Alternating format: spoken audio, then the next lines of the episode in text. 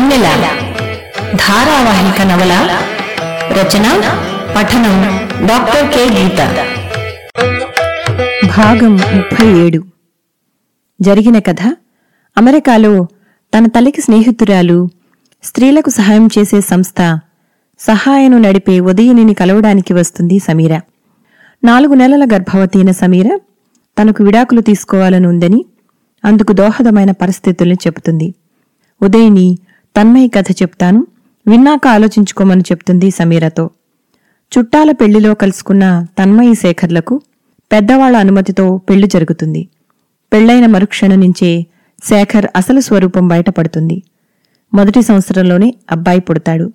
కష్టం మీద తన్మయి యూనివర్సిటీలో ఎంఏ పాస్ అవుతుంది తన్మయి ఆశయాల్ని భరించలేని శేఖర్ గొడవ చేసి ఇంట్లో నుంచి వెళ్ళిపోయి విడాకుల నోటీసు పంపుతాడు. తన్మయి కష్టపడి జేఆర్ఎఫ్ సాధిస్తుంది. ఎన్నో రోజులు పోరాడి చివరికి శేఖర్కు తనే విడాకులు ఇస్తుంది.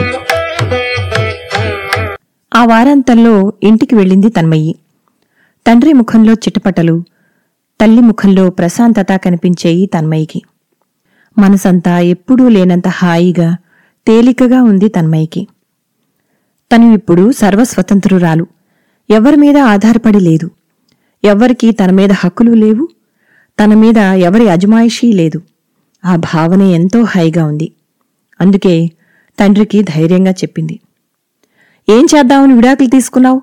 గట్టిగా అరిచాడు భానుమూర్తి. నాన్నగారు మీరు అర్థం లేకుండా మాట్లాడుతున్నారు. ఇంత జరిగాక అతనితో ఎలా కలిసి ఉంటానని అనుకున్నారు? ఛీ! వాడి విషయం తలుచుకుంటేనే కంపరం పుట్టుకొస్తుంది అంది తన్మయ్యి తండ్రిని నేననే వాణ్ణి ఒకణ్ణి ఉన్నాను. నన్ను అడగాలని ఇంగిత జ్ఞానం నీకు లేకపోయింది. నీ అంతట నువ్వు నిర్ణయం తీసేసుకోవడమేనా? రేపొద్దున్న ఈ పిల్లోడు తండ్రి కావాలంటే ఏం సమాధానం చెప్తావు? ఇంత తొందరపాటు నిర్ణయం ఏమిటి? ఆవేశంగా మాట్లాడుతున్న తండ్రి వైపు ఆశ్చర్యంగా చూసింది తన్మయి. మొదటి నుంచి జరిగిన ప్రతి సంఘటన తెలిసి ఎందుకిలా మాట్లాడుతున్నాడు? అయినా మొదట విడాకుల కోసం నోటీస్ పంపింది అతనా తన? అతనికే అతను అటువంటి తీవ్ర నిర్ణయం తీసుకునే వరకు తను పిచ్చిదానిలా అతనేం చేసినా భరించింది. అతను నోటీస్ పంపాక విడాకులు ఇవ్వనని కోర్టు చుట్టూ అర్థం లేకుండా ఇన్నాళ్ళు తిరిగింది. ఏ విధంగానూ తను తొందరపడలేదు. అయినా తండ్రి అంటున్నదేమిటి? తనది తొందరపాట. అదే అడిగింది. కుర్చీలోంచి లేవబోయి తూలిపడ్డాడు భానుమూర్తి. నాన్నగారు అంటూ చట్టుక్కున్న దగ్గరికి వెళ్ళి పట్టుకుంది తన్మయి. గుండె రాసుకుంటూ పక్కనే మంచం మీద చతికిలబడుతూ బయటికి వేలు చూపించాడు భానుమూర్తి. వెళ్ళు ఇంకెప్పుడు ఇక్కడికి రాకు. బుగ్గల మించి ధారాపాతంగా కారుతున్న వెచ్చని కన్నీళ్ళు తనని గంగా ప్రవాహమై ఉవ్వెత్తున ముంచి అక్కడికక్కడే తనని కలిపేసుకుంటే బావుండని అనిపించింది తన్మయికి. చప్పున మేరీ అన్న మాటలు గుర్తొచ్చాయి. మగవాళ్ళెప్పుడూ మగవాళ్ళే తమ పరిధిలో తల్లయినా భార్య అయినా కూతురైనా చెప్పిన మాట వింటూ తుచ్చ తప్పకుండా నడుచుకున్నన్నాళ్ళు గొప్పవాళ్ళుగానే ప్రవర్తిస్తారు. వాళ్ళ ఆధిపత్యంలో ఉన్న ఆడవాళ్ళు వాళ్ళకి నచ్చనివి చేసినప్పుడే వాళ్ళ అసలు స్వరూపం బయటపడుతుంది. నిజమేనా? కన్నీళ్ళు తుడుచుకుంటూ పక్క గదిలోకి వెళ్ళిపోయింది తన్మయి. శేఖర్ ఎంత బాధించినా అతను మరొక కుటుంబం నుంచి వచ్చిన వ్యక్తి కాబట్టి అతని పద్ధతులు వేరు తన పద్ధతులు వేరు అని సరిపెట్టుకోవచ్చు. కాని తండ్రి ఒక్కతే కూతురు కావడం వల్ల చిన్నప్పటి నుంచి తల్లి తనని అమ్మాయిగాను తండ్రి అబ్బాయిగాను పెంచారు. తను ఆరో తరగతిలో సైకిల్ తొక్కడం నేర్చుకుంటానని అనగానే తన పెద్ద సైకిల్ మీద మొదటి రోజు ఫెడలు తొక్కటానికి ఒక రోజంతా తనకి శిక్షణ ఇచ్చాడు ఆయన. ఆయన టీవీఎస్ ఫిఫ్టీ మోటారు సైకిల్ కొని తీసుకొచ్చిన మొదటి రోజునే బండి నడపడం నేర్చేసుకున్న తన వైపు ప్రశంసాపూర్వకంగా చూసిన చూపు ఇంకా మర్చిపోలేదు తన్మయి.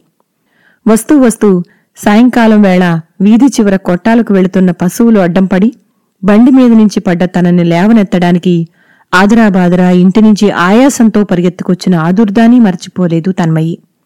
నువ్వే అబ్బాయివైతే బావుణ్ణురా అని ఎన్నోసార్లు తనతో అన్న తండ్రిని మనసారా ఎంతో ప్రేమించింది.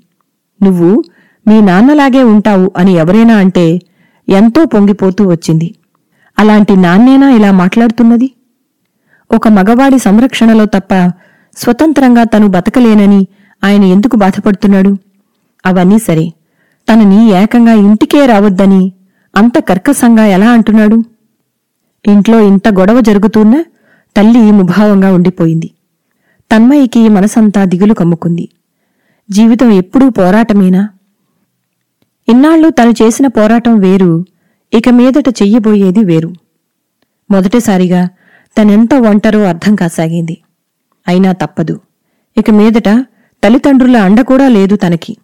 తన పాటలేవో తనే పడాలి అంతే. ఇక బాబుని తనతో తీసుకెళ్ళిపోయి స్వతంత్రంగా బతకాలని నిశ్చయించుకుంది తన్మయి. ఏదో ఆవేశంలో అన్నారులే రెండు రోజుల్లో నిన్ను వాడిని చూడకుండా ఉండలేనని అనరు అని తల్లి తనని ఓదారిస్తే బావుండని అనిపించింది. తన బాధ్యత తల్లికి దుర్భరంగా అనిపిస్తుందా? బాబు సంరక్షణ భారంగా తయారైందా? ఏమో? ఏవీ ఊహించుకోవడం ఇష్టం లేదు. అలాగని తల్లి మనస్సులోని అభిప్రాయమూ తనకు తెలియడం లేదు. ఒక పక్క తనకి శేఖర్ పీడ విరగడైనందుకు ఆమె ముఖంలో సంతోషం కనిపిస్తూ ఉన్నా ఏదో తెలియని అసహనం ఎందుకు కనిపిస్తుందో అర్థం కాలేదు తన్మయికి కారణాంతరాలు ఏవైనా ఇప్పుడిక అసలు జీవితం ప్రారంభించబోతోంది తను. కళ్ళు తుడుచుకుంది. దేనికి కుంగిపోకూడదు. తన నిర్ణయాలకు బాధ్యురాలు తనే. కష్టనష్టాలు అనుభవించేది తనే. తల్లిదండ్రులు కాదు. తనకు తెలిసినంతవరకు తను కాని పని ఏదీ చేయలేదు. మంచి నిర్ణయాలనిపించినవే తీసుకుంది. ఇక వాళ్ళ కోపతాపాలతో తనకి సంబంధం లేదు. వాళ్ళకి తనని చూడాలనిపిస్తే వాళ్ళే వస్తారు. బాబు బ్యాగు సర్దింది నిశ్శబ్దంగా తన్మయి. ఉదయం మొదటి బస్సుకి విశాఖపట్నానికి బయలుదేరింది. విశాఖపట్నం పొలమేరల్లోకి రాగానే మరింత దిగులు కమ్ముకుంది. ఈ నగరం వైవాహిక జీవితంలో తను కన్న అపురూప కలలన్నీ కూల్చివేసింది. ఎన్నో దుఃఖపూరిత రాత్రులను మిగిల్చింది. ఎన్నో పాఠాలు నేర్పింది. అయినా కొందరు మంచి మనుషుల్ని పరిచయం చేసింది. అధా పాతాళాన్ని అత్యున్నత విజయాన్ని పరిచయం చేసింది. కొన్ని మెట్లని అధిగమింపజేసింది. కొత్త జీవితాన్నిచ్చింది. ఎంతో విచిత్రమైనది జీవితం. తనెప్పుడూ ఇలా ఒంటరి ప్రయాణం చేయాల్సి వస్తుందని ఊహించుకోలేదు. తెలిసి ఉంటే తను మరింత దృఢంగా నిలబడేదేమో. ఒళ్ళో నిద్రపోతున్న బాబు తల నిమిరింది. ప్రాపంచిక బాధలెరుగని పసివాడు. వాడి నుదుటి మీద ముద్దు పెట్టి చుట్టూ కప్పిన శాలివాని వాడికి వెచ్చగా చుడుతూ గుండెల దగ్గరకు తీసుకుని నాన్న నువ్వు నేను మాత్రం ఎప్పటికీ దూరం కావద్దు అంది. తల్లి ఒంటి వెచ్చదనానికి ఆదమర్చి నిద్రపోతున్నాడు బాబు. ఒక్కసారి ఊపిరి గట్టిగా పీల్చింది. బయట తొలి మంచు వెలుతురు మెల్లగా విచ్చుకుంది. తడి ఆరని తన్మయి కళ్ళల్లో జీవితం పట్ల ఆశలాగా. ఆటో దిగంగానే నిద్రపోతున్న బాబుని ఒక చేత్తో గట్టిగా పట్టుకుని వాడి చేతుల్లోంచి జారిపోకుండా కొంగు తీసి నడుం చుట్టూ బిగించుకుంది. మరో చేతికి పర్సు తగిలించుకుని అదే చేత్తో బ్యాగు మోసుకుంటూ హాస్టల్ ఆవరణలోకి నడవసాగింది. వార్డెన్ అడిగితే ఏం సమాధానం చెప్పాలో ముందే నిర్ణయించుకుంది. ఒక్క వారంలో ఎక్కడైనా ఇల్లు చూసుకుని వెళ్ళిపోతాం. దయచేసి అంతవరకు ఉండనివ్వండి. హాస్టల్కి చేరగానే నిస్సత్తువు వచ్చేసింది తన్మయ్యకి. కాని విశ్రాంతి తీసుకోవడానికి లేదు. చేతిలో ఉన్న కాసిని డబ్బులతో ఇంటికి అడ్వాన్స్ ఇచ్చేస్తే ఇతరత్రా ఖర్చులు ఎలా వస్తాయి? మొదటి నుంచి తన్మయ్యకి తన దగ్గర డబ్బులు లేకపోతే తినడం మానేసి పస్తులైనా ఉంటుంది కాని ఎవరినీ చేయిజాచి అప్పుగానైనా అడిగే అలవాటు లేదు. తనకే ఎందుకిలా జరుగుతుంది? బాబు పక్కనే పడుకున్న తన్మయ బుగ్గల్ని వెచ్చని కన్నీళ్ళు తడిపేయసాగాయి. ఎప్పుడు నిద్రపోయిందో తెలీదు. మేరీ వచ్చి తట్టి లేపేంతవరకు మెలకువ లేకుండా పడి ఉంది. అప్పటికే నిద్ర లేచి పక్కనే ఆడుకుంటున్న బాబు అమ్మా అంటూ వచ్చి ఒళ్ళో చేరాడు. అమ్మా అన్న వాడి పిలుపు కోసమే తను ఇంకా బతికి ఉంది. వాడికోసం ఎన్ని కష్టాలనైనా భరించగలిగే గొప్ప స్ఫూర్తివాడు. చిన్ని నాన్న బంగారు తండ్రి అంటూ గుండెలకు హత్తుకుంది. తన్మయ్ కళ్ళల్లో నీటి పొరలు చూడగానే ఏదో జరిగిందని అర్థమైంది మేరీకి. పక్కనే కూచుని చేతి మీద రాయసాగింది. నీకు వచ్చే స్కాలర్షిప్తో నువ్వు బాబు దర్జాగా బతకొచ్చు. ఎందుకు దిగులు పడతావు? అంది. ఇంకా మౌనంగా కూర్చున్న తన్మయ్యతో ఇప్పుడిప్పుడే పీహెచ్డీ మొదలుపెట్టావు కాబట్టి నీకు ప్రీ పీహెచ్డీ ఎగ్జామ్స్ అయ్యేంత వరకు పెద్దగా పనుండదు. మీ గైడు గారితో మాట్లాడుకుని బాబు స్కూలుకి వెళ్ళే సమయంలో మాత్రమే రీసెర్చ్ పని చేసుకోవచ్చు. నువ్వెక్కడ ఉన్నా నేను కూడా నా పనులు త్వరగా చూసుకుని బాబు వచ్చే వేళకి తెమిల్చుకుని వచ్చేస్తాను. టెన్షన్ పడకు తన్మయ్యి అన్నిటికీ ఆ ప్రభువు ఉన్నాడు అని ఓదారుస్తున్న మేరీ అరచేతిని పట్టుకుని నిశ్శబ్దంగా రోధించసాగింది తన్మయ్యి. ఈ అమ్మాయికి తను ఏమవుతుంది? ఎందుకింత దయ తన మీద? నీకు థ్యాంక్స్ చెప్పడం కూడా చిన్న మాటే మేరీ. నీ స్నేహాన్ని నేను జీవితంలో ఎప్పుడూ మర్చిపోను అంది మెల్లగా. మర్నాటి నుంచి యూనివర్సిటీకి దగ్గరలో గది దొరుకుతుందేమో అని వెతకడం మొదలుపెట్టారు తన్మయ్యి మేరీ. సిటీలో బాగా ఖరీదైన ప్రాంతం కావడంతో దాదాపుగా అన్నీ బాగా చిన్నవి అద్దె బాగా ఎక్కువ. ఇక అన్నిటికంటే బాగా ఇబ్బంది పెడుతున్న విషయం ఏమిటంటే తన్మయ్యకి మెళ్ళో సూత్రాలు కాళ్ళకు మట్టెలు లేకపోవడాన్ని పట్టి పట్టి చూడడం బాబు వైపు తన వైపు మార్చి మార్చి చూసి ముఖం మీదే అద్దెకు ఇవ్వం అని చెప్పసాగారు కొందరు. సర్లే అటువంటి వాళ్ళు నీకు అసలు అవసరం లేదు అని మేరీ ఎంతో ఓదారుస్తున్నా అవమానంతో తన్మయ్యకి దుఃఖం తన్నుకురాసాగింది మూడో రోజు కల్లా అర్థమైన విషయం ఏమిటంటే ఊరి నుంచి దూరంగా వెళితేనే తక్కువ అద్దెలు కాస్త సౌకర్యవంతమైన ఇల్లు దొరుకుతుంది. అక్కడ సంస్కారవంతులైన వాళ్ళు ఉంటే. దిగులుగా కూర్చున్న తన్మయ్యతో నాకు నీతో రావాలనే ఉంది తన్మయ్యి కాని నాకొచ్చే అరకొర స్కాలర్షిప్తో నాకు హాస్టల్లో తప్ప ఇంకెక్కడా ఉండే స్తోమత లేదు. నీకు తెలుసుగా? అంది మేరీ. పర్వాలేదు మేరీ. ఒంటరిగా ఉండడానికి ఏదో తెలియని భయం ఆవహిస్తుంది అంది నిస్త్రాణగా. గది బయటి చీకటి మనస్సులోకి పాకుతున్నట్లనిపించసాగింది తన్మయికి ఆ మన్నాడు యూనివర్సిటీలో డిపార్ట్మెంట్ బయట బెంచి మీద బాబుతో పాటు కూచుని కబుర్లు చెప్తున్న తన్మయ్యి ఏమిటి? బాగున్నారా? అనే పిలుపు వినబడి తలెత్తి చూసింది. దివాకర్ నవ్వుతూ నిలబడ్డాడు. అయ్యో మీరు ఇళ్ళ కోసం ఎక్కడో వెతకడం ఏమిటి? మా ఆ ఇంటి వ- వరండాని ఆనుకుని ఉన్న పెద్ద గదిని మ్, మీకు తక్కువ అద్దెకు ఇప్పిస్తాను. ఇంతకు ముందు బ్రహ్మచారి మాస్టర్ ఒకరు ఉండేవారు.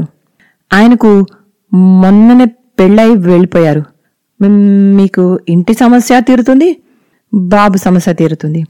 బడి నుంచి రాగానే మీ బాబుని మా అమ్మగారు చ- చక్కగా చూస్త చూస్తారు అన్నాడు.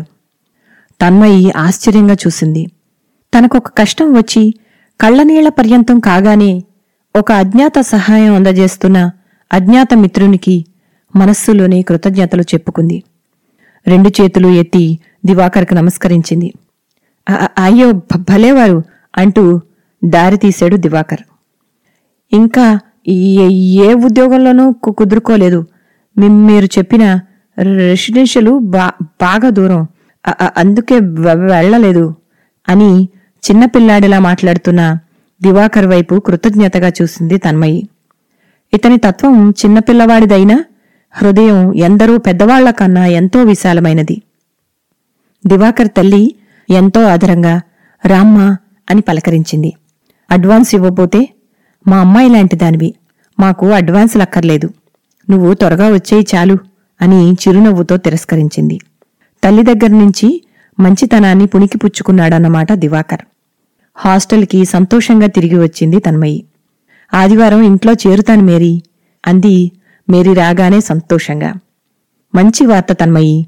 కానీ ముందు ఇంటర్వ్యూ అయ్యాక చేరుదువుగాని అని కళ్ళ ముందు కవరు ఆడించింది మేరీ. ఆత్రంగా కాగితం బయటికి తీసి చూస్తున్న తన్మయ్య వైపు నవ్వుతూ చూస్తూ కాలేజ్ సర్వీస్ కమిషన్ నుంచి ఇంటర్వ్యూ కదా అనుకున్న ఆ కవరు చూసి ఇంకేం? గవర్నమెంట్ లెక్చరర్ పోస్టుకి ఇంటర్వ్యూకి పిలుపు వచ్చింది. ఇక ఉద్యోగమే తరువాయి అంది మేరీ. తన్మయి తన హడావిడిలో పడి రిటర్న్ టెస్ట్ రిజల్ట్స్ వచ్చాయని కూడా పట్టించుకోలేదు. ఇక ఇప్పుడు మూడు వారాల్లో హైదరాబాద్లో ఇంటర్వ్యూ. ఎస్టీడీ బూత్కి పరుగున వెళ్ళి తల్లికి ఫోన్ చేసింది. అసలు జరిగినవన్నీ మర్చిపోయింది. పోన్లేమ్మా దేవుడి దయవల్ల ఈ ఉద్యోగం నీకు వచ్చేస్తే బావుణ్ణు అంది అట్నుంచి జ్యోతి. ఉద్యోగం వస్తుందా రాదా అన్నది ప్రధానం కాదు తన్మయ్యి. నీకు ఇంటర్వ్యూలు ఎలా ఉంటాయన్నది తెలుసుకోవడానికి కూడా ఇదొక మంచి అవకాశం. అయినా నీ ప్రతిభకు తగ్గ ఉద్యోగం ఇది. ధైర్యంగా అటెండ్ అవ్వు. నువ్వు వచ్చే వరకు బాబుని నేను చూస్తాను అంది మేరీ. ఆ మాట వింటూనే విడిచి వెళ్ళొద్దన్నట్టు పరుగున వచ్చి తల్లిని కౌగిలించుకున్నాడు బాబు. ఆలోచనలో పడింది తన్మయ్యి హైదరాబాదులో తల్లికి పెదనాన్నగారు అమ్మాయి తనకి పెద్దమ్మ వరుస అయ్యే ఆవిడ ఉంది. ఇంటర్వ్యూకి వెళ్ళి రావడం అంటే ఒక్కరోజు పని కాదు. ప్రయాణంతో కలిపి ఐదు రోజులు పడుతుంది. తల్లిని తనతో రమ్మని తీసుకువెళ్ళడమే ఉత్తమం. పెట్టెలో అడుగున దాచిన డబ్బుల్ని లెక్క చూసుకుని గట్టిగా ఊపిరి పీల్చుకుని వదిలి నిన్నొదిలి వెళ్ళను నాన్న. అమ్మమ్మని కూడా మనతో తీసుకెళ్దాం. సరేనా? అంది తన్మయి సంతోషంగా. జేఆర్ఎఫ్కి తయారు చేసుకున్న నోట్సులన్నీ తీసి రాత్రి పగలు చదవసాగింది తన్మయి. మరో వారంలో ఇంటర్వ్యూ అనగా దగ్గర్లోని గవర్నమెంట్ జూనియర్ కాలేజీకి వెళ్ళింది. విరిగిపోయిన గేటు మాసిపోయిన గోడలు పెళ్ళలు ఊడి వచ్చిన గచ్చు. అరకొర వస్తువులతో గట్టిగా పది గదులు కూడా లేని కాలేజీ అది. ఉన్నంతలో కాస్త చక్కగా ఉన్నది ప్రిన్సిపాల్ గది. ప్రిన్సిపాల్ గారు లేరు. రేపు రండి అన్నాడు అటెండరు అయినా ముందుకు నడిచింది. ఆ పక్కనే ఉంది స్టాఫ్ రూము. ఒక బల్లకి అటూ ఇటూ రెండు వైపులా కూర్చునే బల్లలున్న చిన్నపాటి గది అది. అక్కడ పుస్తకం చదువుకుంటున్న యువకుడు తన్మయి వైపు సందేహంగా చూశాడు. పొద్దున్నే కావడంతో ఇంకా ఎవరూ వచ్చినట్లు లేరు. చాలా సాదా దుస్తులైనా చక్కగా ఇన్షర్ట్ చేసుకుని మంచి హుందాగా ఉన్నాడు. తన్మయి స్కాలర్ అని తెలియగానే రండి మేడం కూర్చోండి అని. నా పేరు సిద్ధార్థ ఇంగ్లీష్ లెక్చరర్ని వినమ్రంగా అన్నాడు. అతని చేతిలోని పంతొమ్మిదవ శతాబ్ది అమెరికన్ కవయిత్రి ఎమిలీ డికిన్సన్ కవిత్వం పుస్తకాన్ని చూస్తూ నా అభిమాన కవయిత్రి success is counted sweetest by those who never succeeded. To comprehend a nectar requires sorest need అనే పాదాలు నాకు చాలా ఇష్టం అంది తన్మయి. అయితే మీరు ఆంగ్ల సాహిత్యాన్ని కూడా అవపోసన పట్టారన్నమాట. ఆశ్చర్యంగా అన్నాడు. ఏదోలేండి చదివింది తక్కువైనా అభిమానించింది ఎక్కువ. ఒకప్పుడు ఆంగ్ల కవిత్వాన్ని తెలుగులోకి అనువాదం చేయడం నాకు ఇష్టమైన పనిగా ఉండేది అని చిన్నగా నవ్వింది. మరి ఇప్పుడు? అన్నాడు ఆసక్తిగా. ఇప్పుడంతా జీవన పోరాటం ఆసక్తుల్ని పక్కకి నెట్టింది. అతను వెంటనే చిన్నగా దగ్గి అంతేలేండి స్కాలర్ అయ్యాక బోల్డ్ పనులు ఉంటాయిగా? మీకేదో సలహాలు చెప్తున్నానని అనుకోకపోతే ఒక్క మాట. అందరికీ ఉండేవి ఇరవై నాలుగు గంటలే అయినా మీ ఆసక్తులకు కూడా కొద్దో గొప్ప సమయాన్ని కేటాయించండి.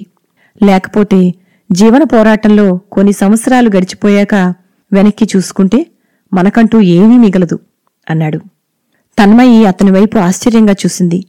తన అజ్ఞాత మిత్రుడు తనతో సరిగ్గా ఇలాగే మాట్లాడుతూ ఉంటాడు. ఆ ఆలోచన రాగానే తన్మయి పెదాల మీద చిన్నగా నవ్వు వెలిసింది. అంతలోనే వచ్చిన పని గుర్తుకొచ్చి గవర్నమెంట్ ఉద్యోగానికి ఇంటర్వ్యూ అంటే ఎలా ప్రిపేర్ కావాలో అర్థం కావడం లేదండి అంది తన్మయి. గట్టిగా నవ్వాడు అతను. Be bold madam. ఏమడిగినా భయపడకుండా చక్కగా చెప్పేసేయండి. సబ్జెక్ట్ ఏదైనా ఇంటర్వ్యూలు ఒక్కటే. మీకు ఏమడిగినా చెప్పగలిగిన నాలెడ్జి ఉన్నప్పుడు అసలు ఇంటర్వ్యూ కష్టమే కాదు. ఒక్కటి గుర్తుపెట్టుకోండి. మీరు వెళుతున్నది పంతులమ్మ ఉద్యోగానికి.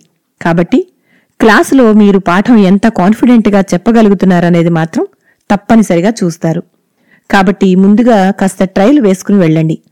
కనబడ్డ నలుగురు పిల్లల్ని కూర్చోబెట్టి పాఠం చెప్పేయండి. ఎవరూ లేకపోతే ఇదిగో మీ అబ్బాయికి చెప్పేయండి. గలగలా మాట్లాడుతున్న అతని వాగ్ధాటికి మెచ్చే ఉద్యోగం ఇచ్చి ఉంటారు అనిపించింది తన్మయ్యకి. వచ్చేటప్పుడు బాబు చేతిలో రంగురంగుల చాకుపీసులు పెడుతూ మేడం ఉద్యోగం వచ్చాక మొదటి స్వీటు నాదే గుర్తుపెట్టుకోండి అన్నాడు సిద్ధార్థ నవ్వుతూ. అప్పుడప్పుడే అతను పరిచయం అయినా అతన్ని మర్చిపోవడం అసాధ్యం అనుకుంది. తిరిగి హాస్టల్కి రాగానే హాస్టల్ వార్డెన్ ఎదురుపడింది. ఏ కళ్ళనుందో బాబుని చూసి కూడా ఏమీ అనకుండా ఊరుకుంది. నిజానికి ఒక్క వారం అన్నది రెండు వారాలయింది ఆ రోజు డిపార్ట్మెంట్లో దివాకర్కి కబురు చెప్పింది తన్మయి. ఇంటర్వ్యూ చూసుకుని వచ్చే నెలలో చేరుతాను. మీ అమ్మగారికి చెప్పండి అని. డిపార్ట్మెంట్లో సెలవుకి అప్లికేషన్ ఇచ్చి బయటికి రాగానే ఒకసారి సందేహంగా వెనక్కి తిరిగి చూసింది. ఇక్కడే తను రీసెర్చ్ చేస్తూ మరో ఐదేళ్ళపాటు ఉంటుందా?